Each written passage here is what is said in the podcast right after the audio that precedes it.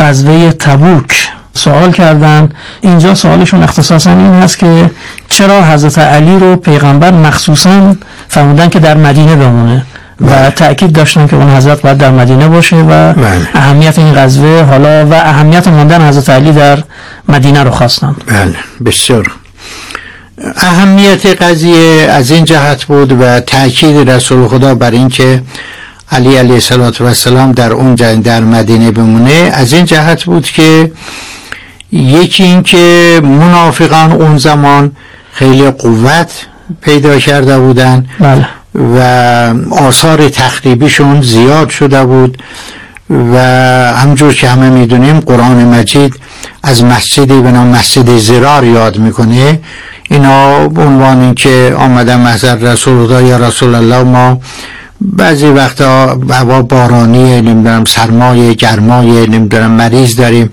نمی‌تونن بیان به مرکز شهر و اجازه بدید یک مسجد محلی ما بسازیم به و نماز بخونیم. اینجوری با ساز مجوز گرفتن ولی نگوی که اینجا خانه تیمیه در واقع. اونجا خان جمع بشن نقشه هاشونو اجرا کنن که چنین کاری هم کردن و همین مسجد را در بازگشته از تبوک رسول خدا بله. دستور داد که به امر خداوند متعالم تخریب کردن مسلمان ها پس فعالیت های تخریبی منافقین اوج گرفته بود و خیلی شیطنت می‌کردن و تخریب می‌کردن از طرف دیگه در جنگ تبوک مسلمان ها مسافت طولانی میبایسته کنند. من در سالهایی که حج مشرف می شدیم من یه وقتی دیدم ماشین از اتوبوسا از طرف مکه می آمدن می‌خواستن وارد مدینه بشن. دیدم که به طرف تابلو طرف شمال که به طرف شامات و اردو میره دیدم نوشته تبوک 616 کیلومتر.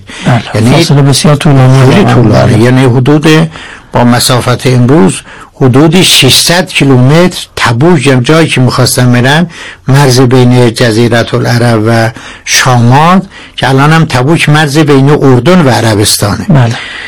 یک مسافت طولانی را می‌خواستن برن. اونم با وسایلی که نداشتن برای هر ده نفر یک مرکب سواری داشتن و امکانات و تهی آزوقه و اینا نداشتن. یک مسافت بسیار طولانی رو می‌خواستن برن. پس زمان غیبت رسول خدا یعنی دور بودن رسول خدا از مدینه طبعا طول می‌کشید. از طرف دیگه طرف جنگ مسلمان ها یکی از دو ابرقدرت اون روز دنیا بود. یعنی منطقه تبوک منطقه شامات منطقه متصرفی روم شرقی بود. بله. و اون زمان دو تا ابرقدرت در دنیا وجود داشت. یکی روم بود یکی ایران. بنابراین مسلمان ها با فقدان امکانات لازم به جنگ یکی از دو ابرقدرت اون روز می رفتن اونم به یک چنین مسافت طولانی. بنابراین رسول خدا نگران بود که در غیاب او منافقین یا بعضی از بودپرستار نکنه از فرصت استفاده کنن و توطعه و فتنه در مدینه ایجاد کنند. از این نظر بود که رسول خدا به علی علیه السلام فرمود یا علی در مدینه یا من باید بمانم یا تو؟ نه. یعنی یک مرد قوی باید بمونه که مدینه را کنترل کنه و جلوی هر گونه تشنج و فتنه را بگیره. به این انگیزه بود که رسول خدا از علی علیه السلام خواست در مدینه بمونه مدینه رو مهار کنه مدیریت کنه. فاصله زیادی ارتش اسلام از مدینه پیدا نکرده بودند که منافقین و بدخواهان این موضوع را دستاویز تبلیغاتی و ترور شخصیت علی علیه السلام قرار دادن گفتن معلوم میشه که علی از نظر رسول خدا افتاده نخواست علی در فیض جنگ و جهاد و اینها بهرمن بشه. اینها چون تمایل داشتن که حضرت علی بره و اونا بتونن نقشه هاشون پیدا کنن. بله. حرف زدن بله تخریب شخصیت کردن و این اوج گره به بله. طوری که علی علیه السلام خود شد رسول محضر رسول خدا از کرد یا رسول الله چنین و چنان میگن. حضرت فرمود انت منی به منزلت هارون من موسا الا انه لا نبی بعدی. تو نسبت به من مثل هارون هسته نسبت به موسی جز اینکه بعد از من پیغمبری نخواهد بود. بله. اهمیت این قضیه از این نظره.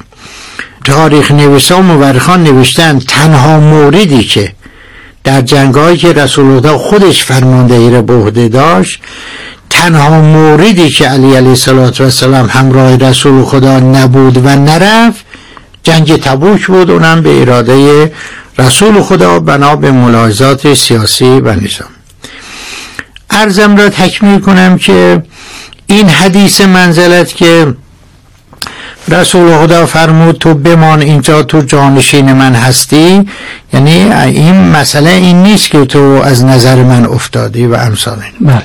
این شیعیان از قدیم تا امروز یکی از دلایل جانشینی امیر المومنین برای رسول خدا صلوات الله و سلام علیه ما مطرح کردن.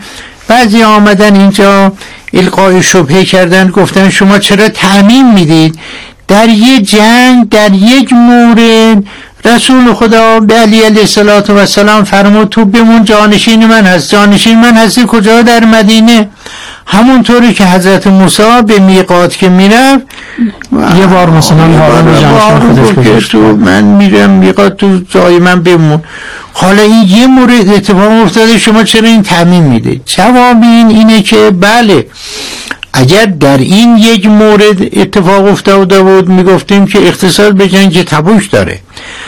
اما رسول خدا این حدیث منزلت را بارها و بارها و به مناسبت های مختلف فرموده بود به امیر المومنین علی علیه السلام یکی از اونا این بود و مجموع این موارد را و حدیث های مختلف را به اسانیدش استاد معظم ما حضرت آیت الله سبحانی در کتابی به نام پیشوایی در اسلام یا پیشوای از اسلام که پیشوایی یعنی رهبری. بله. رهبری و امامت و زمانداری در اسلام.